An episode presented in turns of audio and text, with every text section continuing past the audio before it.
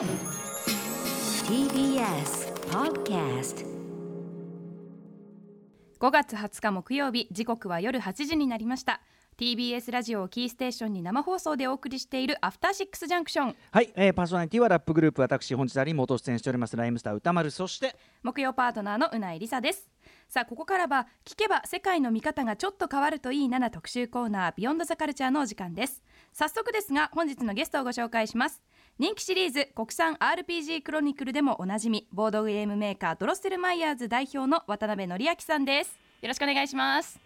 こんばんは。はい、こんばんは。よろしくお願いします。はい、田丸さん、いつまで エスディー ガンダムの魅力から目をそらし続けるんですか？目をそ目をそあの目をそらしてるからじゃないですよ、別にそのそんなに好きじゃないみたいのはねというこういきなりこうねあのこの番組ありがちな言いがかりから始まってるわけですけども、はい。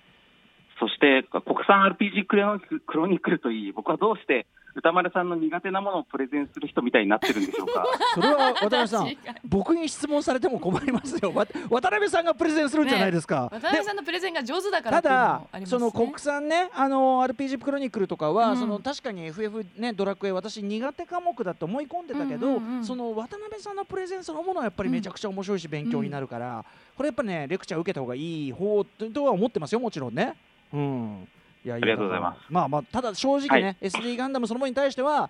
まあそのなんていうか、まあいいかなっていうか、そのまあ別にいいかなっていうふうに思ってますけどね、これね。はい、というように、うん、エスディー ガンダムに対して歌丸さんあまり関心がないようで。そういううないさんどうなんですか？いや、私もですねガンダムはシードから入ったシード世代なので、うん、正直 エスディー ガンダムはまあ兄の横でねその、えー、あのスーパーロボット対戦プレイしてるの見たりはしてましたけど、うんうんうん、まあそんなに。じゃあうないさんもあれだ、まあいいかな、まあいいか、まあいいかな、まあいいかな、私はいいかな、そんな深い世界があるんだっていうあ、そうなんですか、うん、じゃあ帰りますみたいな、そういうそこまでそこまでねもうちょっともうちょっと気持ちあります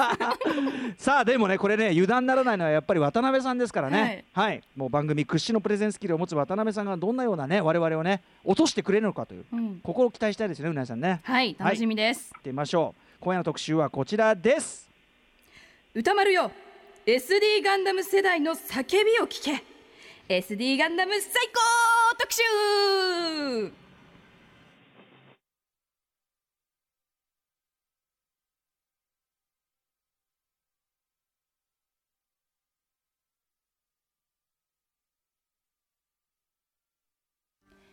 せんきゅうひゃくななじゅうきゅうねんに放送が始まった人気ロボットアニメシリーズ機動戦士ガンダム。それからよんじゅうねん以上経ち、今や一大カルチャーとなっているこのガンダムですが、特に最初のテレビアニメシリーズはファーストガンダムとも呼ばれ、ガンダム全体の出発点として聖典のような扱いとなっています。しかしその正統派ガンダムの流れと一線を画すのがせんきゅうひゃくはちじゅうねんだいこう半に生まれた エスディー ガンダムシリーズ。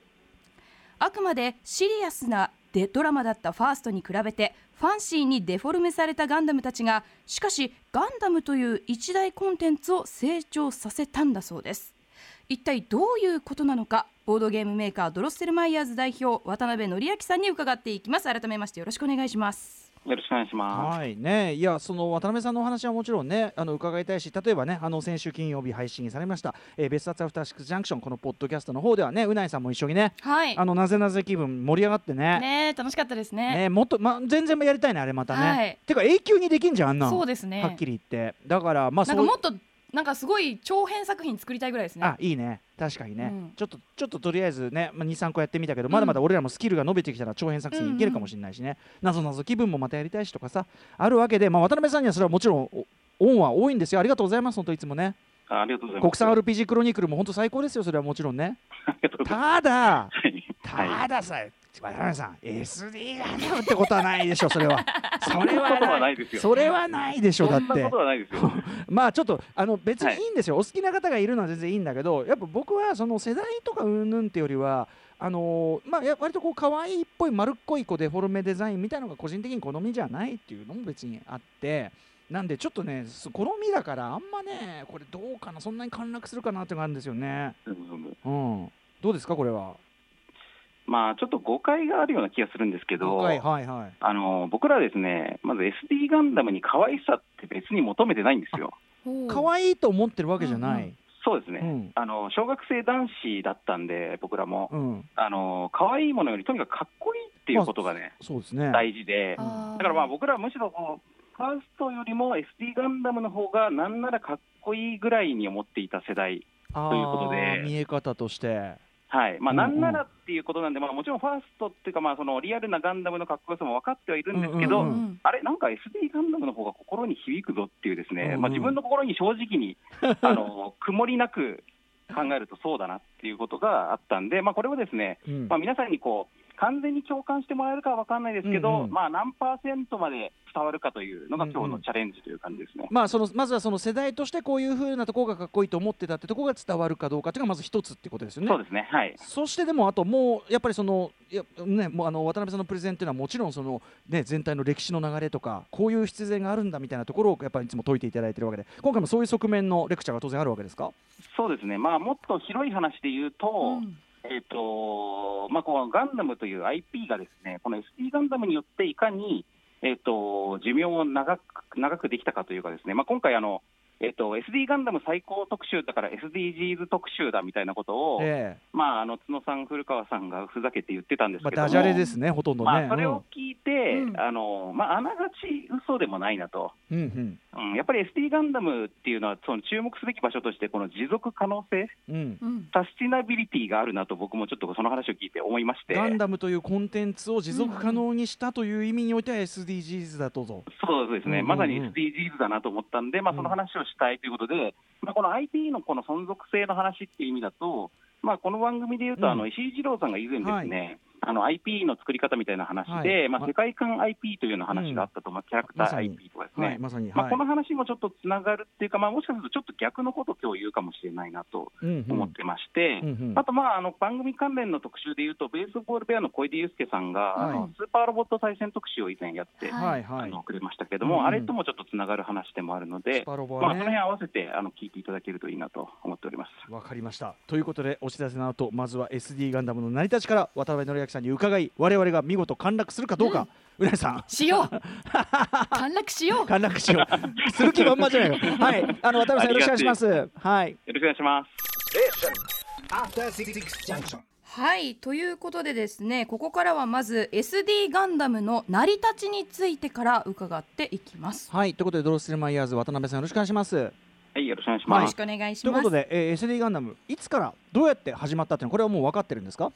そうですね、あの、まあ、あの一応はっきり、まあ、作者というか、うんえっと、そういう方がいらっしゃいまして、もう明確なんですよ、えっとはい、横井浩二さんという方が、えっとまあ、メイン の, あのクリエイターという感じになってるんですけども、まあ、この方 の, あのイラストキャラクターデザインを、まあ、中心に、えっと、実際には、まあ、バンダイとかですね、えっと、コミックボンボンを出していた講談社とかですね、うんえっと、あとバンダイの企画会社でレイアップという会社があるんですけども、うんまあ、以前横井浩二さんここに所属してたんですが、このレイアップに所属してらっしゃる他のいろんな、えっと、クリエイターさんとか、えっと、イラストレーターさん、デザイナーさん、あと、まあ、あの当然バッカング企画者の方々とかですね、そういう方々の、まあ、いろんな、えっと、総合で、えっと、成り立っているのがあの エスディー ガンダムという感じです。なるほど、はい、はい、で, でまあどうやって生まれてきたみたいな経緯はいかがでしょうか。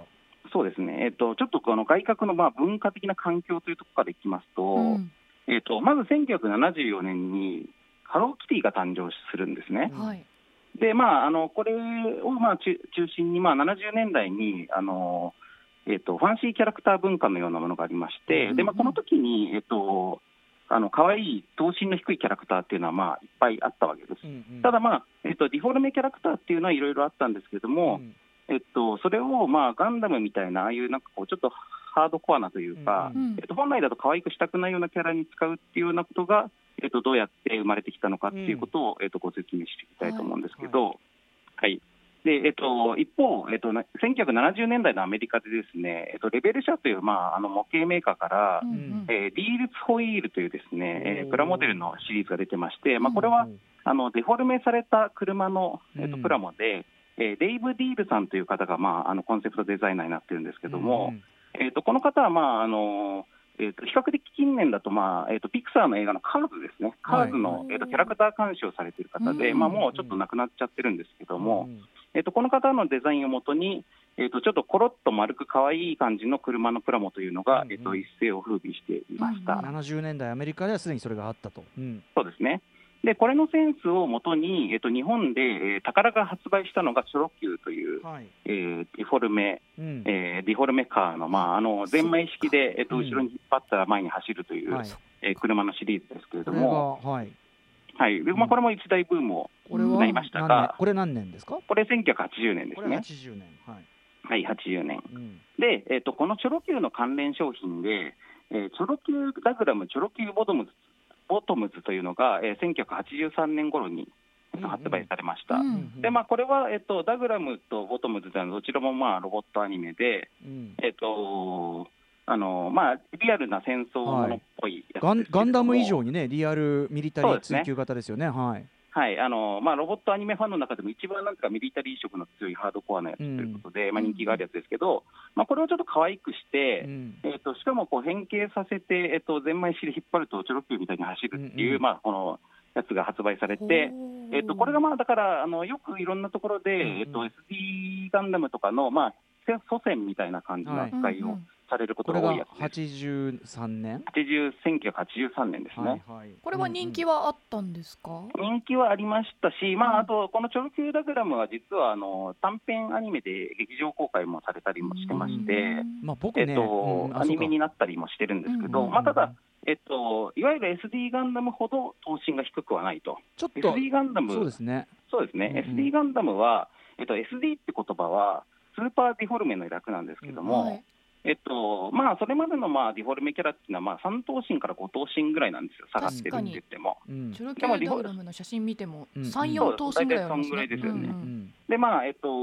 エスディー ガンダムはそれをに等身に近いところまで下げたってことで、まあ、本当に極端なディフォルメなのでスーパーディフォルメというふうに、デフォルメの中でもスーパーなんだ、そうすごいディフォルメということなんですけど、はいまあ、今ではまあディフォルメのこと自体を エスディー と言っちゃったりもするんですが、うんうん、はいなのでまだ、えっと、ダグラムボトムズの段階でまだ エスディー までは行ってないと。まあでもあのちょ僕ねあのはちじゅうねんだいのまさに小学生なんで、うんうんあのはいまあ、そういうこういう感じのものがすごく流行ってた感じはもちろんもう生で体感してますね。あそうですよね、リアルタイムで多分体感されてると思うんですけど、はいまあ、もしかするとその歌丸少年はそれになんかなんだかなと思ってたかもしれないんです。いやいやそんなことないチョロ Q とかすごい可愛いと思ったし、それこそホンダのシティが出た時に本当にチョロ Q みたいな車が出たみたいな感じで、えーうん、あそうですか、うん、じゃあこの辺は割とイケてたわけですね。あとやっぱ鳥山明感覚っていうかすごくあそうですね、あのリアルなかっこいいものを丸っこく描くとすごく絵が上手い人がやるとかっこいいんだなみたいな、うんうんうん、やっぱ鳥山あのドクタースランプの奥に描かれてるいろんなディテールとかそういうのはすごく影響あるかもしれないですね。それはすごく鋭いご指摘で、ちょっとこの後鳥山明の話も出てくるんですけども、うんうんはい、えっと、先にこのチョロ Q ダグラムとチョロ Q ボトムズは宝が出してるんですが、うんうん、えっと、それのバあのライバルにわたるバンダイがですね、うんうん、えー、翌年のせんきゅうひゃくはちじゅうよねんにロボチェンマンっていうのを出すんですよ。ロボチェンマン、はい、でこれはまさに、えー、とバイファム、マクロス、そしてガンダムなどの、うんえー、とロボットをの、まあ、ちょっと等身の低くしたやつで、えー、と変形してゼンマイ式で引っ張って走るっていう商品なので、うんうんうん、完全に、まあえー、とチョロ Q ダグラムとチョロ Q ボトムズの、まあ、なんていうか後追い商品なんですけど、うんはい、この中でもうすでにガンダム の, あの等身下げたやつも出てるんですね。はいはいはい、ただこれもやっぱり エスディー までの投資まではいってないと。そうですね、まだ足がちゃんとね、うん、あの長めですもんね、うん、そうですね、だからまあ頭をちょっとでかくしてるけど体と足の比率はそこまでは変わらないという感じ、うんうん、座らせてお尻で走らせるんですね、うん、これはね。そうですあのそこをちょっと差別化してるっていうかっこ悪いな、うん、感じですね、はいはい、で一方、えー、と先ほど田丸さんがおっしゃった、えー、とドクタースランプが連載開始するのがせんきゅうひゃくはちじゅうねんです、うん、でこの中で、えっと、鳥山明先生は、えっと、ゴジラとかガメラとかウルトラマンとかですね、うん、まあ、既存の、あのー、怪獣とかヒーローとかを、うん、まあ、これはもうかなり エスディー に近い、はい、に等身に近い体型で描いていて、描いてる これ、これを、これをよく描いてました。この辺はやっぱりさすがになんていうかこうグラフィック的なデザインセンスが爆裂してるなという感じで、うまい、かっこいいのよね、うん、鳥山先生はもうこことにかくすごいんですけど、うんうん、実はさっき の, あの横井浩二さんは、うん、この鳥山明先生と同じ、えーとうん、愛知の出身で、ほうほうほう、でこの鳥山明に対しての憧れが非常に強かったの、うんうん、ということで、えーと、中学生高校時代にですね、イラスト投稿をするときに、うん、鳥山劣るという、まあ、鳥山明の劣化版みたいなことを自称して、うん、えー、鳥山劣るというペンネームで投稿してたんですよ、えー、でその時にから、まあ、こういうこの鳥山明っぽい絵を描いてらっしゃったので、うん、まあ、この影響というのはもうおそらく直であります。あ、じゃあ エスディー ガンダム、その本当に直接の生みの親である横井浩二さんの源流にはやっぱり鳥山明デフォルメがあるんだ。うん、ありますね、はい、すごい、うんうん、急に近く感じ、はい、急に近く感じられました。なんか歌丸さんの勢いが。はい。で、うん、えっとあともう一個、えっとメディア的な環境で言うと、はい、えー、コミックボンボンという漫画雑誌がせんきゅうひゃくはちじゅういちねんに創刊されます。うん、はい、で、えっとコミックボンボンはですね、まあせんきゅうひゃくはちじゅうねん頃にガンプラブームが起こっている中で。うん、えっと、創刊号のもう表紙からして、まあ、半分ぐらいがこうガンダムのガンプラの写真で占められているのが分かるように、はいはい、えっとまあ、あのライバルの先行していたコロコロが割とこう、あのー、ちゃんとその藤子不二雄とかを中心にした漫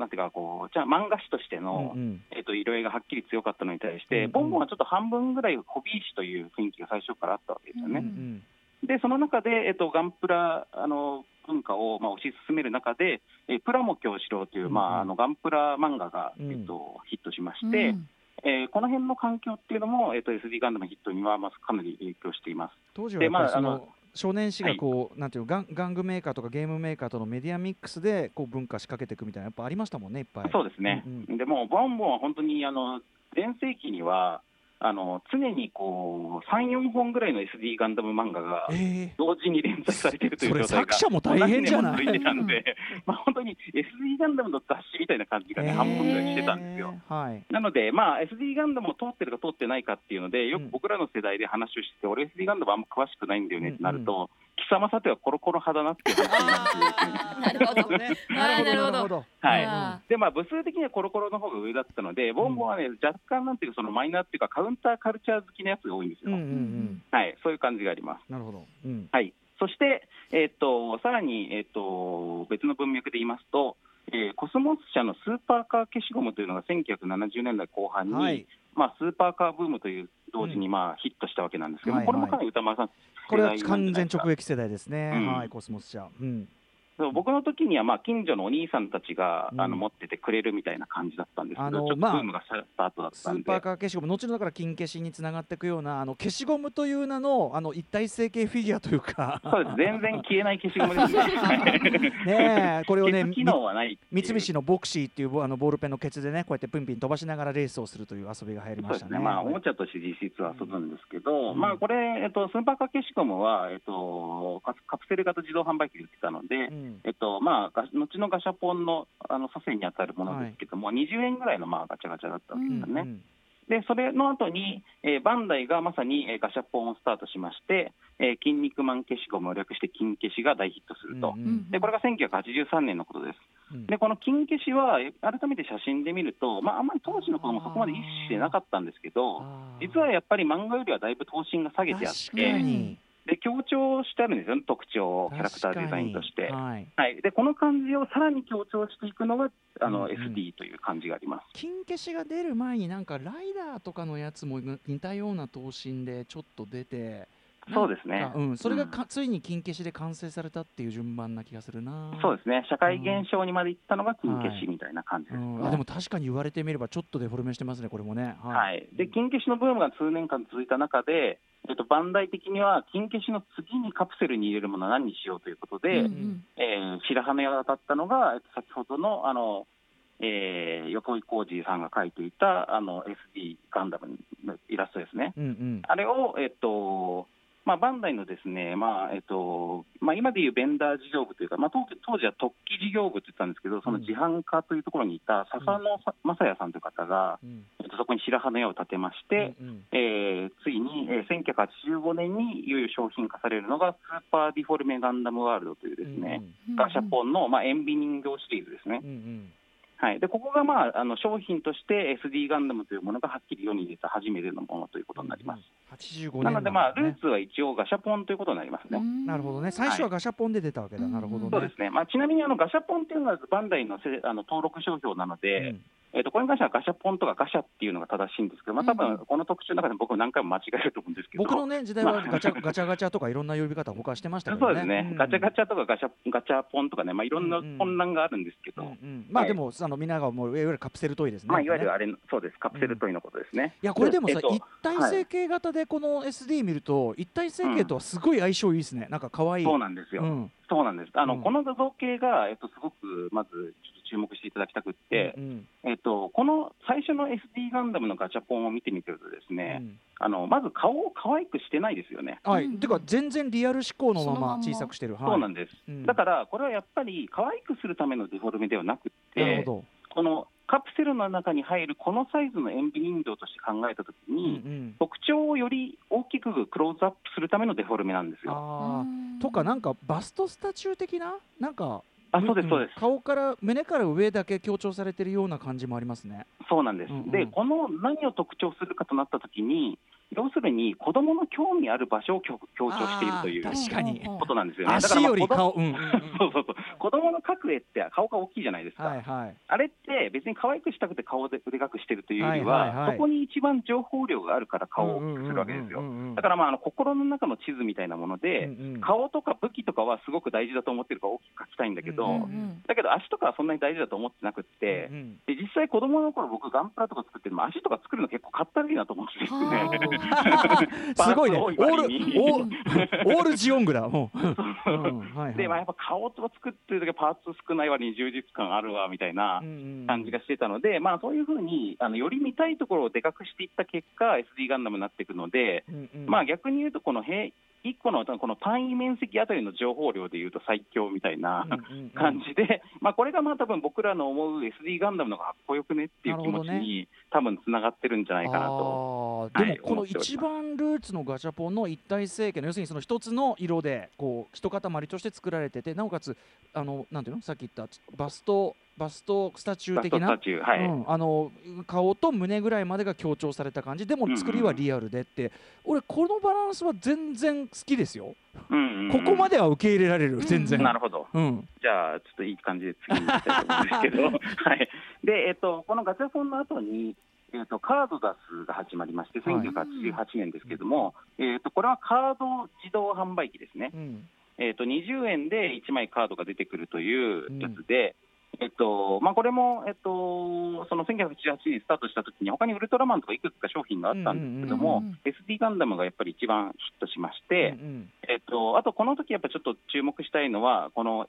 あのカードダスの エスディー ガンダムはですね、うん、最初からなぜかヒットポイントっていうのが書いてあるんですよ、うんねはい、エイチピーひゃく とか書いてあります、はい、これなんとなくなんかゲームに使えそうな感じで別に使えないんですけどこれ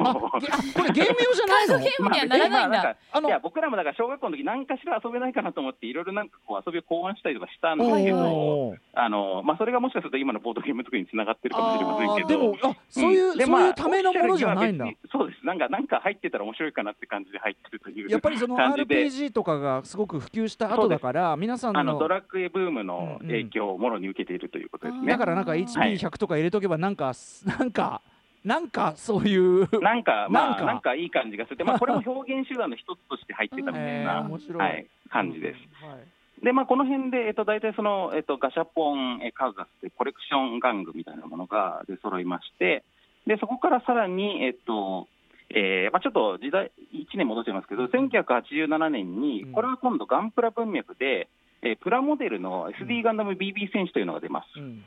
はい、で ビービー 戦士というのはですね、まあ、最初の頃は、えー、とこのえっと、銃からまあ ビービー 弾を発射することができたので ビービー 戦士って名前なんですけど、ただこのなんかちょっとやっぱり ビービー 弾打つのって、うん、その教育委員会的にあんま受けが良くないので、そんなすぐにこのギミックはなくなりまして、うん、そんな遊び方あんましたくないもんね別にねそうなんですよ、うんうん、あの子供としてもやっぱなんかやっぱすぐなんかこうなくなっちゃったりとかするんで、うんうんうん、まあ、それはすぐオミットされまして、えー、どちらかというと エスディー ガンダムの、えー、とプラモデルシリーズとして一世を風靡することになります。うんうん、でもこの元の、ね、はい、ビービー 弾打ち出しあのバズーカみたいなの持ってるけど造形は結構いいな。そうですね、うん、はい、そうなんですよ。で、まあ、これ人気商品なのでもう今に至るまでろっぴゃく、ななひゃくぐらいの、あのー、商品が出ております。ははははで、えっと、ここまでがまあ順当にいくんですけど、ここで事件が起こりまして、えー、せんきゅうひゃくはちじゅうはちねんにライバルであるとこの宝からですね、マシン英雄伝を渡るというアニメが始まって、うんうん、えー、それのプラクションシリーズというなんかこう、まあ、やっぱちょっとこの渡るというのは、えー、とロボットものなんですけど、うん、ちょっと エスディー ガンダムに影響を受けたような、うん、あの等身の低い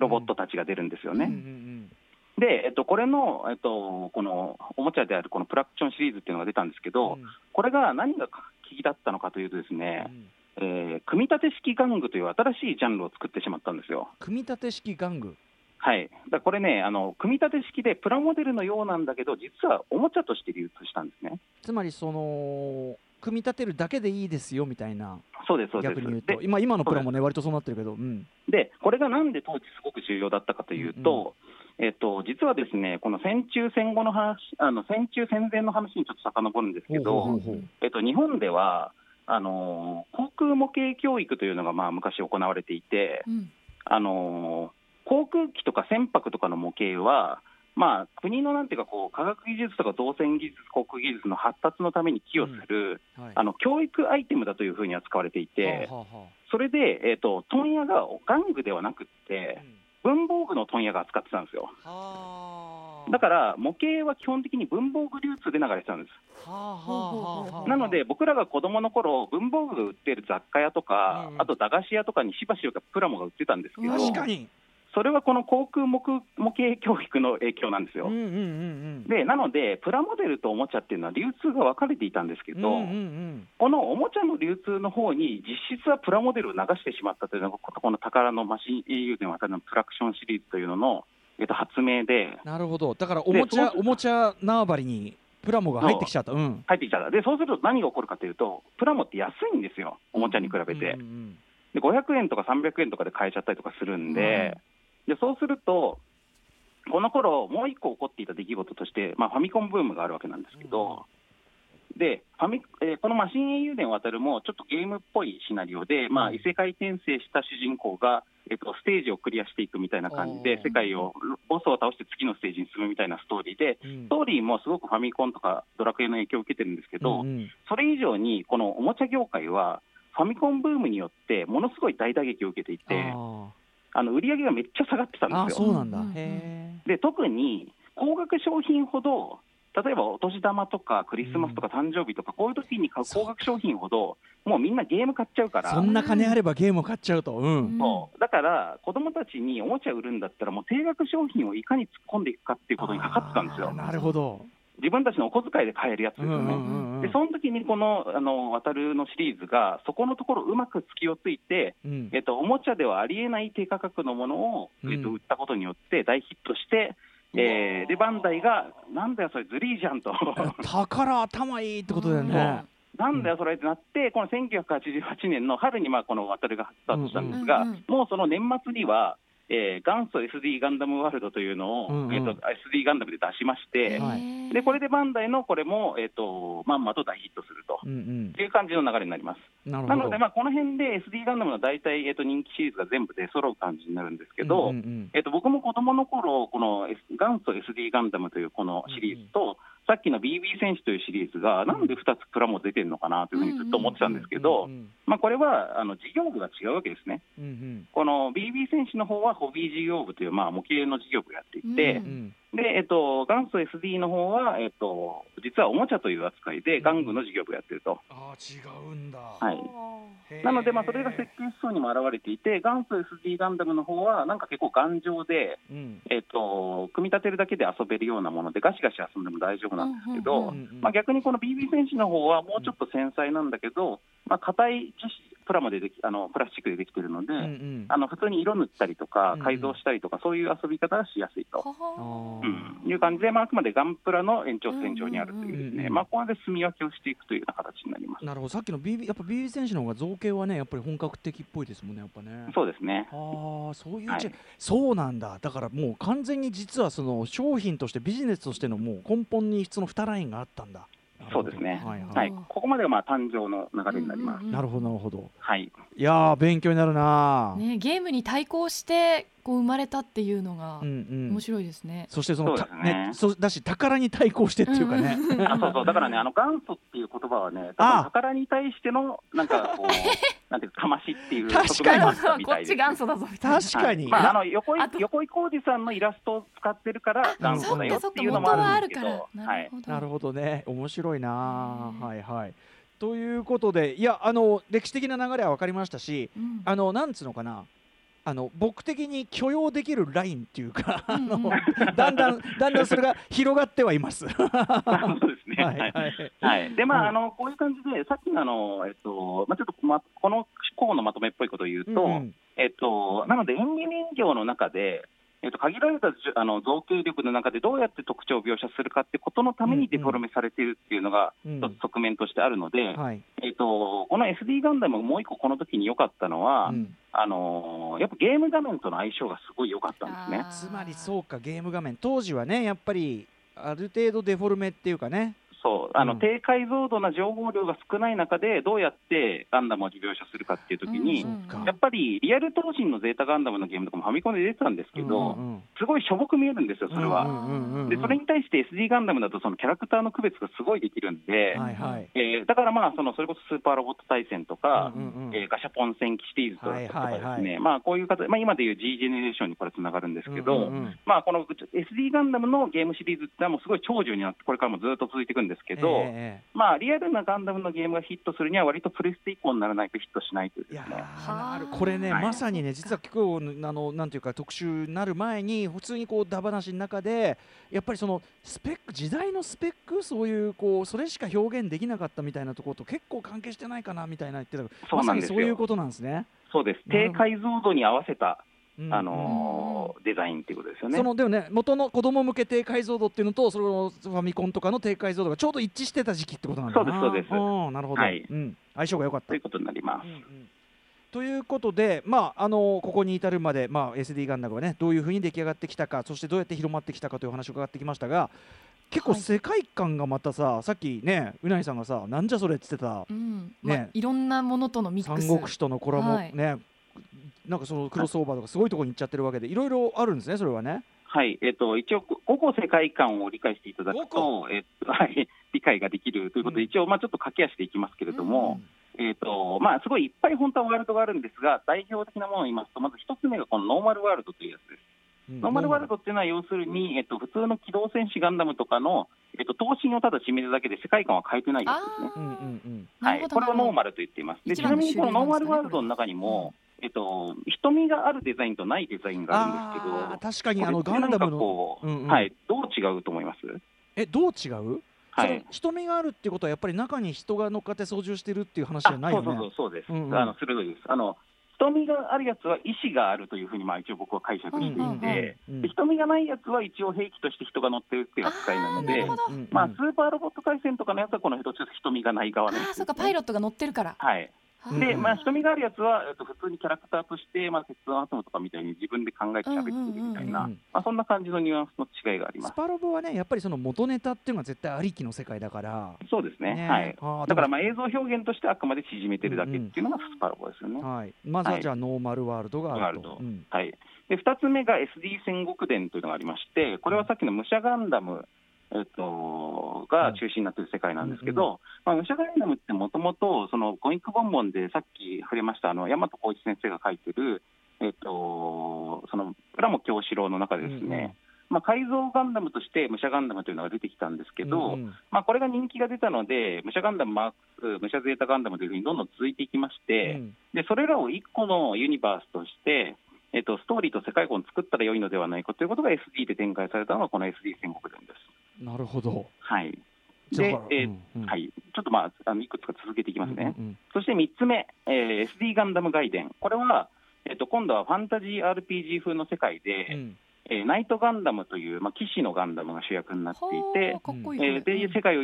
救う勇者として旅をして最終的に魔王に当たるサタンガンダムを倒すというですね。もうこうなると、えー、だからモビルスーツは何の関係もないなる、まあ、そうです。もう完全に意思を持ったキャラクターとして描かれていく、うん、形としてもガンダム、まあうん、そうです。さっきの戦国でもそういう形になってます、うんうんでまあ、これはあのファミコンのゲームでナイトガンダム物語っていうのが出たりとか、うんえっと、ボンボンで、えっと、星野龍一先生がナイトガンダム物語って、まあ、漫画を書いてたりとかするんですけど、うんえっと、このナイトガンダムのストーリーがひとしきり終わった後も新章として、えー、円卓の騎士編っていうですね、えっと、まああのー、あれですね、えー、朝王伝説っていうか朝王伝説をモチーフにした、うんうんえっと、ストーリーが展開したり、うんえっと、その後は、えっと、この正規兵物語というシリーズ以降はですね、うん、あの巨大ロボ エスディー のなんていうか、まあ、巨大な騎兵というですね、うん、ロボットが出てそれにナイトガンダムたちが乗り込んで戦うというロボットものになっていくという、ね、ロボットがロボットに乗るのやばい、やばい。そのいいですね、ガンダムの派生の先にロボットものっていうジャンルも入るっていうすごい。ガンダムって何にでもなれるんだ。なんかこうあの盗作したところが僕は結構好きなんですけど、はいうん、そして、えっと、よつめに エスディー コマンド戦記という、これはコマンドガンダムというですね、まあ、映画でコマンドという映画がありましたけども、うんえー、あれの、えっと、モチーフにした、えっと、コマンドガンダムというやつが、えー、手話モチーフリアップになっている。そうですそうですマジか、はい、で源田鉄章さんが声がしたりとかするのでもう、うん、ほぼシュワルツェネッガーなんですけど、えーでえっとまあ、これをモチーフにしたミリタリー調の世界観ですね。また今度だから一回りして今度はデフォルメデフォルメした世界に今度は一回りしてリアルつうかなんつうかな、兵器っぽさが入ってくる、うん、だからまあ僕も子供の頃こうあのえでもガンダムもミリタリーなのではって思ってたんですけど、もともとまああの元々のガンダムではちょっとリアリティライン的にやらないような、うんうん、あの空母に変形するガンダムとか、はいはい、あの潜水型のガンダムとかですね、まあいろいろそういうのを出したり、うん、あとまあガンダムたちがバンドを組むこのクラッシャーズというバンドを組むバンド、えっと、そういうストーリーとか、うん、あと、えっと、シティアドベンチャー的なですね、まあなんていうかレスキューポリスものみたいなエスディー ガンダムフォースというシリーズとかですね、まあ、これはなんかこう、えーと、過去の世界ではやりづらい現代モチーフのガンダムヒーローものみたいなのをいろいろ展開するシリーズになっています。もうだからこれこの子までくるとガンダムってこの角が生えてこのなんていう顔の形がもう形ですよね。だからね、もうね、そうですそうです、うん、まさにあの、うん、ほぼ人間と同一の意味でしかないという、うん、え当時の子どもたちってこれだけなんかこう世界観が多岐にわたってるガンダムを、うんうん、な、はい、なんだと思って受け入れてたんですか。はい、あのまさにそのいい、いいあれなんでタイミングなんですけど、うんえっと、いつつめにこのガンドランダーっていうのが出るんですけど、ガンドランダー、はい、この辺になってくると僕らも子供の頃なんかもうだんだん把握できなくなってきてでこのガンドランダーってこれ見るとですね、ほぼまあやっぱり中世ファンタジー風に見えるじゃないですか、うん、だからさっきのナイトガンダム物語とどう違うんだろうと思ってたんですよね、うんうんうん、で大人になってからこれがハイランダー悪魔の戦士っていうまあ映画がありますけど、あれから来てるという、はいそうです、えー、来てるということを、えー、と一応あの名前の元ネタとしては知ったんですが、ただなんでではそう思って映画見てみても、うんうん、やっぱ全然関係ないし、うんうんうん、で何なんだろうっていうところ、なんでハイランダーだよで実はここまでであの上げてきたこのいつつっていうか、まあ、最初のノーマルワード以外の世界観っていうのが、うんえー、と エスディー 戦国伝は ビービー 戦士中心に中展開していて、うんうんえー、模型事業部がやってるんですよ、うんうん、で エスディー ガンダム外伝はカードが中心になっているので、うんえっと、今でいうベンダー事業部がやってる、うん、カード出し事業かながやってると、うん、カード事業部がやってまして、うんうん、で エスディー コマンド戦記は、えっと、玩具の事業部がやってると、玩具と エスディー 中心なんですね、うんうん、違うんだ、はい、でガンドランダーはガシャポン中心ということであすごい、まあ、つまり各事業部ごとにバンダイの中で、うん自分のところで自由に展開できる自分の世界観を持ちたいと。なるほど、統一するわけじゃなくて、それぞれがご当地ガンダムみたいな形で世界観を持って自由に展開していたっていうのが、まあ、あの舞台裏としてはあるんですよね。要するにバンダイの中のセクションごとにそうですそうですっていうことだ、うん、でこれが、まあ、あんまり悪い意味でのセクシュアリズムっていうよりはやっぱりもこうまさに当時、まあ、結構にじゅうだいとかさんじゅうだいとかの若い企画者とかクリエイターたちが、うんうんえっとまあ、自分たちの好きなものを結構子供をなめずにですねどんどんそれぞれの世界観に突っ込むことによって、うん、あのなんかこう非常にこう爆発的な広がりを出していたっていうのがやっぱりなんか熱がある感じで僕らも好きだったんでだからコマンド、まあ、いい方向にねすごく働いてると思います、ね、だからコマンドを見てもうコマンドでできんじゃんとか、うんうん俺たちはじゃあ、じゃあもうこれで一気にミリタリーやっちゃえばいいじゃんとかあのハイランダーでもうだからもうちょっと中世のあれ突き詰めてさみたいな、ね、ドラクエとか好きだった子供たちが、ね、えガンダムの アールピージー もあるなら エスディー ガンダムガイデンやってみようってなったりとかそうなんですよだからまあ特にそのあの特にいっこなんかキャラクターあの僕の一番好きなキャラクターを紹介しろって言われるとですね、うん、例えばこのナイトガンダムというキャラクターがいるんですけど、うんえっと、こいつはですね、えっと、そのナイトガンダムって、まあ、中世ファンタジー アールピージー の世界の主人公でもあるんですけど、うんえっと、エスディー 戦国伝っていう、まあ、この戦国時代物の世界とのブリッジをするキャラクターでもあってもともとはですね武者ガンダムマークスリーという、えっと、ちょっと悪い心を持った武者なんですよこいつ、うんうんでこいつがその武者ガンダムの世界で、えっと、この将軍家 の, あの宝を盗んでですねこの白金の盾っていうのを盗んで、うん、旅に出たところで雷に打たれて、うん、で異世界に転生してナイトガンダムになるんですよそんなつながってるんですかでこのナイトガンダムが世界を救う勇者として世界を旅して最終的にこのサタンガンダムを倒すんですけど実はこのサタンガンダムっていうのは異世界に転生した時にこのガンダムマークス武者ガンダムマークスリーから分かれた善の心と悪の心がナイトガンダムとあのサタンガンダムに分かれていたということが分かりそう長いサーガンダムでこのにたいがその後でこう和合することであのスペリオルドラゴンというですね、まあ、神に近い存在になってこの後もこの世界のことをずっとあの別の章でもずっと見守り続けるっていう、まあ、フォースのバランスが取れたというやつですねそうですまさにそういう状態、うんまあ、あと手塚治虫でいうところのまひな鳥的な存在になっているからですね、はいはい、またがせるんですね、まあ、だから、はい、ユニバースがつながっていくのがどんどんこうまあ、セクションごとにあの部署ごとにそれぞれ作ってるはずなんだけど総合乗り入れをしながらどんどん世界が広がっていくんですよこれはそういうストーリーってのは、えっと、コミックボンボンとかの漫画とかで語られるってことですかもうそうなんですけどまあどっちかっていうとやっぱそれぞれのプラモとかカード出すとかの断片的に語られるストーリーをつなぎ合わせてそこに例えば書いてある設定とかの物語があってみたいなことですかそうなんです、うんうん、そういう風になっているところがまあなんか面白いところだなと思います、ね、でもそれ全体像をつなぎ合わせるのははっきり言ってだっておもちゃ買わないとねその分かんないんだからなかなか全体分かってる子供っていなくないですかそうなんですよ、うんはい、なので、まあ、あのこういう感じでこのなんかこうカタログ的にこの断片的情報をつなぎ合わせてなんかまあいわゆるこのシナリオのある筋のあるストーリーっていう意味での物語ではない、うんうん、キャラクターがいっぱいいてそのキャラクターの相関関係とか設定とかをつなぎ合わせていくと最後に物語が浮き上がっていくっていうタイプの物語の語り口っていうのを、えー、とやり出したのが、まあ、この エスディー ガンダムとかあるいはまあ全く同時期にスタートしてるビックリマンですねあービックリマンはそうですね、はい、確かにこの辺がまあ新しい形の物語と世界観の提示の仕方っていうのを始めたっていうのがまあ今回のあの エスディー ガンダム特集で一番お伝えしたいことという感じになりますね。でその各々のさ、はい、消費者は好きなパーツ自分の好きなようなパーツのところを見つけてで、まあ、その想像力の間をこうなんていうの余白もあるから埋めていくみたいな、ねね、ことですかね、まあはい、今, 今っぽいっちゃ今っぽいよなキャラクター消費として、うん、そうですね、うんはいはい、ということで、えー、入門的にですね エスディー ガンダムの歴史と、まあ、その世界観の広がりという部分伺ってきてでもその背景にやっぱり事業部ごと の, その構造があったりするってこれ渡辺さんの解説の醍醐味ねあのそうですね、うんまあ、大人になってから分かることっていう感じ ど, どんなものにも会社の事情が関係しているっていうねこれやっぱり エフエフ ドラクエもそうだったけどね、うん、それすごい醍醐味の部分でしたねということで、えー、最後にちょっとまとめに向かっていきたいんですが改めてこの エスディー ガンダムというねこれの、えー、枠組みの意義について渡辺さんから解説お願いします、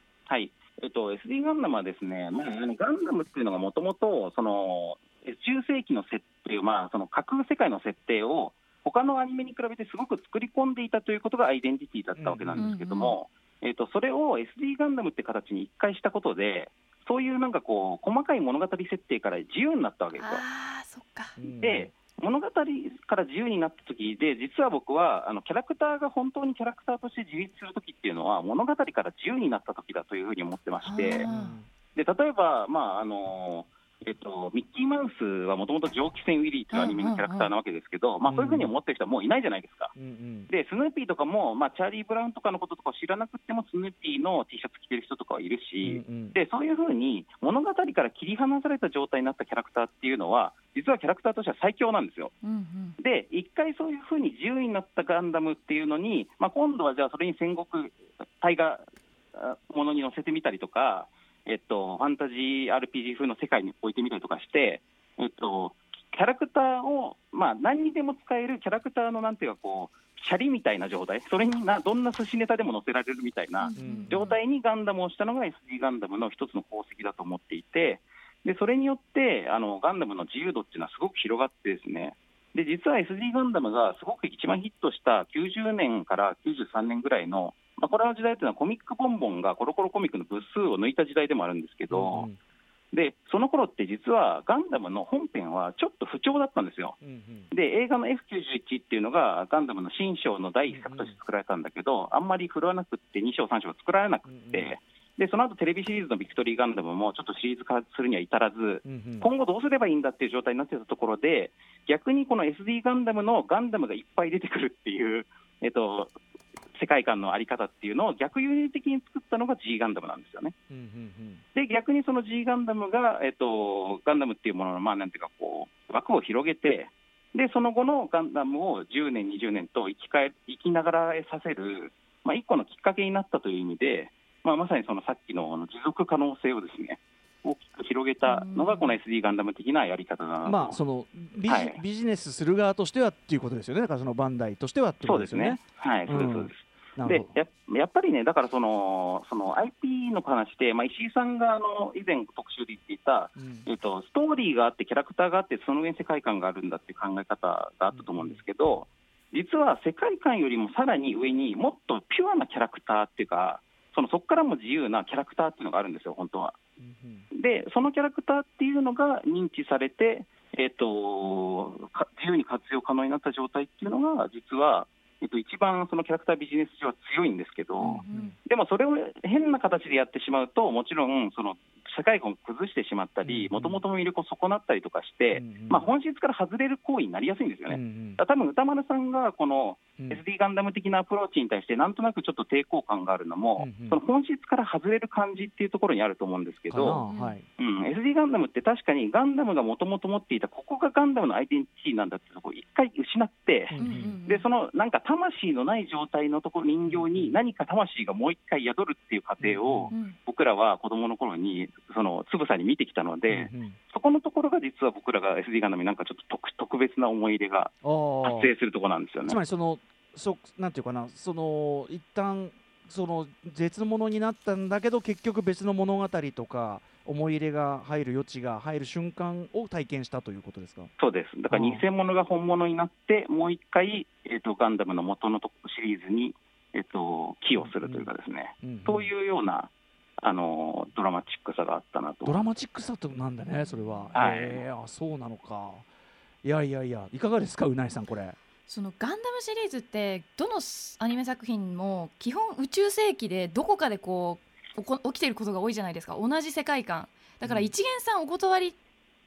にこう思われがちというか思いがちというか と, とっつきにくいところがその エスディー ガンダムになったことでなんかそういうなんだろうな好きな人が見るものみたいなところから解き放たれたんだなっていうのがちょっと感じられましたね。やっぱりこう新作アニメシリーズが始まってもファーストガンダム見てなきゃダメだったりとかこういうの見てないとより世界観理解しがたかったりするけどそこからこう離れたっていうのが商売上手だなって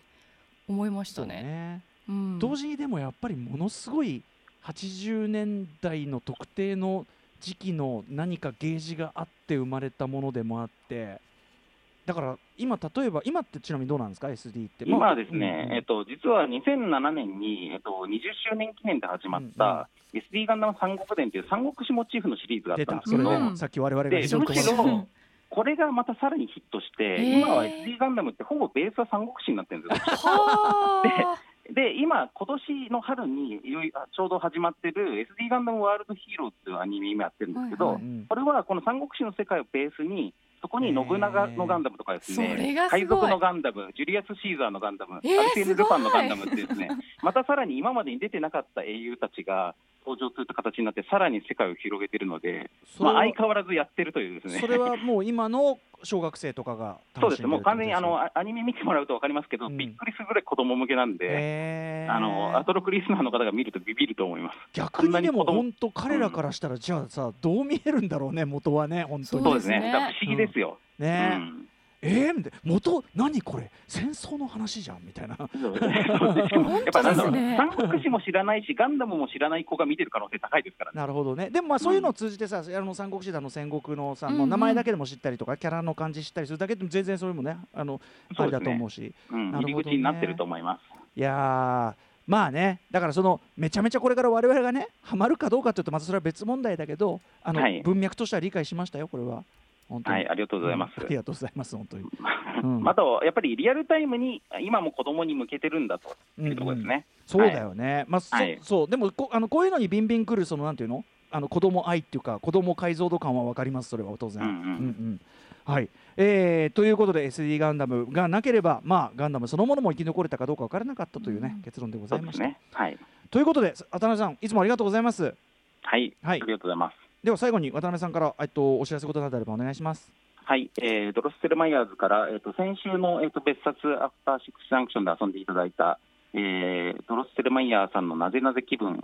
をなど、えー、とゆるゲーシリーズという、えー、とよくわかなんかゲームなのかゲームじゃないのかという感じのゲームのシリーズを出しております。はい、いやこれゲーム、はい、ゲまあ、でもそのなんていうか話すなんていうの話の触媒っていうかこうね、あの会が盛り上がる触媒として最高ですよ、これ本当に。ありがとうございます。だからまあ、うん、ゲームじゃなくてもいいから楽しい遊びであってほしいというつもりで作っているものシリーズですね。うんうん、はい、であと怪獣オンジャースシリーズという怪獣をモチーフにしたボードゲームのシリーズもやってまして、オルカルス・レビアスというのが発売中で、今度ユグドラサスという、えー、プレイ時間いちにちの超大作が出ます、うん、そしてその後に、えー、怪獣オンジャース・レジェンズという新シリーズでだいいちだんゴジラが予定しておりますので、こちらも楽しみにしてください。これもちょっとね、あの別冊アフターシックスジャンクションとか用なのか、まあ、とにかくあのいちにちものちょっとインストを受けてですね、渡辺さんのぜひうなえさんやりましょうよ、はい、これね、うん、やりましょう。いちにちがかりで、うん、お弁当屋さんで、はいはい、いいですね、うん、いいですね、はい、ということで、えー、と渡辺さん毎度毎度ありがとう。いやでも本当にあのこれあれですよ、本当にストレートに勉強になりましたし、うん、面白かったです。ありがとうございます。はい、ということで、はい、この時間はドロステルマイヤーズ代表渡辺典明さんによる エスディー ガンダム特集でした。え